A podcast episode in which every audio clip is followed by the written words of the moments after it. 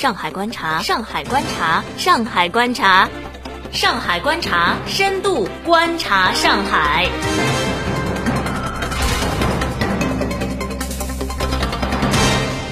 各位听友，大家好，欢迎走进今天的上海观察，我在上海向您问好。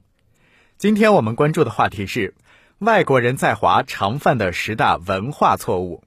据报道，伊登·科林斯沃兹于二零一一年搬到了北京，他开办了一家跨文化交流咨询公司，并为中国商人撰写了一本有关西方礼仪的畅销书。在此过程中，他自己也对中国文化有了很多了解。他将自己的经历收集在了一本新书中，书名为《我认错：在中国教西方礼仪如何给我上了难忘的一课》。他在书中透露了可能搞砸你下一次商务旅行的十大错误，或者在文化上的小问题，以及如何才能避免。如果你有下述情况，那么说明你可能正在犯错。一、期待标准的时间概念。在中国，时间的定义不一定清楚地指明一个小时何时结束，下一个小时何时开始。例如，在西方人看来，中午指的是一个明确的时间，但中国人用它来指上午十一点到下午一点的两个小时。二，将大嗓门误认为敌意的表示，可能是中国想要发声的人太多，或者是这种语言习惯如此。但不管是什么原因，中国人的说话音量要比西方人感到舒服的音量高出几个分贝。三，误解中国人对尊敬的表示形式。虽然在西方人看来握手是很自然的，但在那些认为亲热是不礼貌的中国人看来，握手并不总是令人自在的行为。多数中国人握手无力，在问候别人时呢，仅表现出矜持。这个时候，请不要生气。四，低估在会前交换名片的重要性。一张印有简体汉字的双面名片是对中国商人表示尊敬的第一步。缺少这样一张名片，等同于在西方商务会议开始前拒绝与同事握手。即使你很熟悉别人，或者已经向你介绍过那个人的头衔和职位，你也得仔细看他的名片。如果你坐在同一张桌子前的话，你得刻意的将其名片放在很显眼的地方。五，不向关系妥协，像中国多数惯用语一样。关系很难翻译成能表达其意思的一个英语词汇。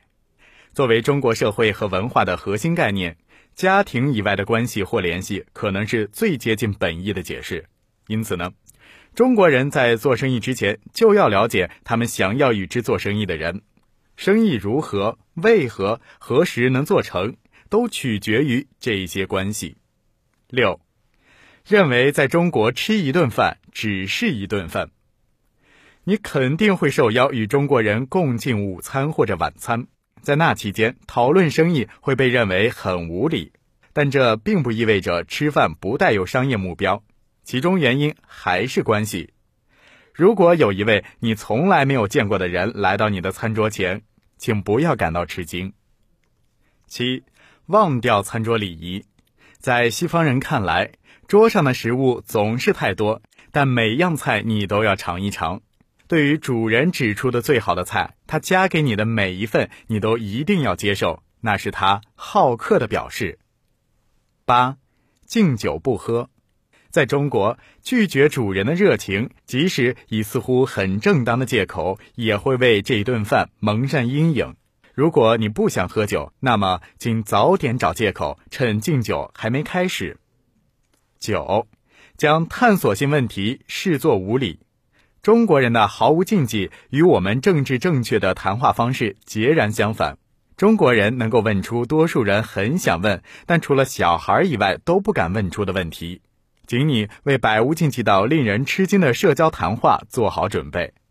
如果你是男性，你可能会被问到财产情况；如果你是女性，你肯定会被问到婚姻状况。十，保全面子至关重要。对中国人来说，保全面子至关重要。丢面子是灾难性的，让别人丢面子不可原谅。任何形式的拒绝都会让别人丢面子，因此在中国不该直接说不。相反呢，在中国你也绝不该认为是很可靠，因为对中国人来说，是只是一个暂时的、灵活的概念。以上就是今天节目的全部内容。如果喜欢，请将蜻蜓 FM 推荐给你身边的朋友。感谢收听，再会。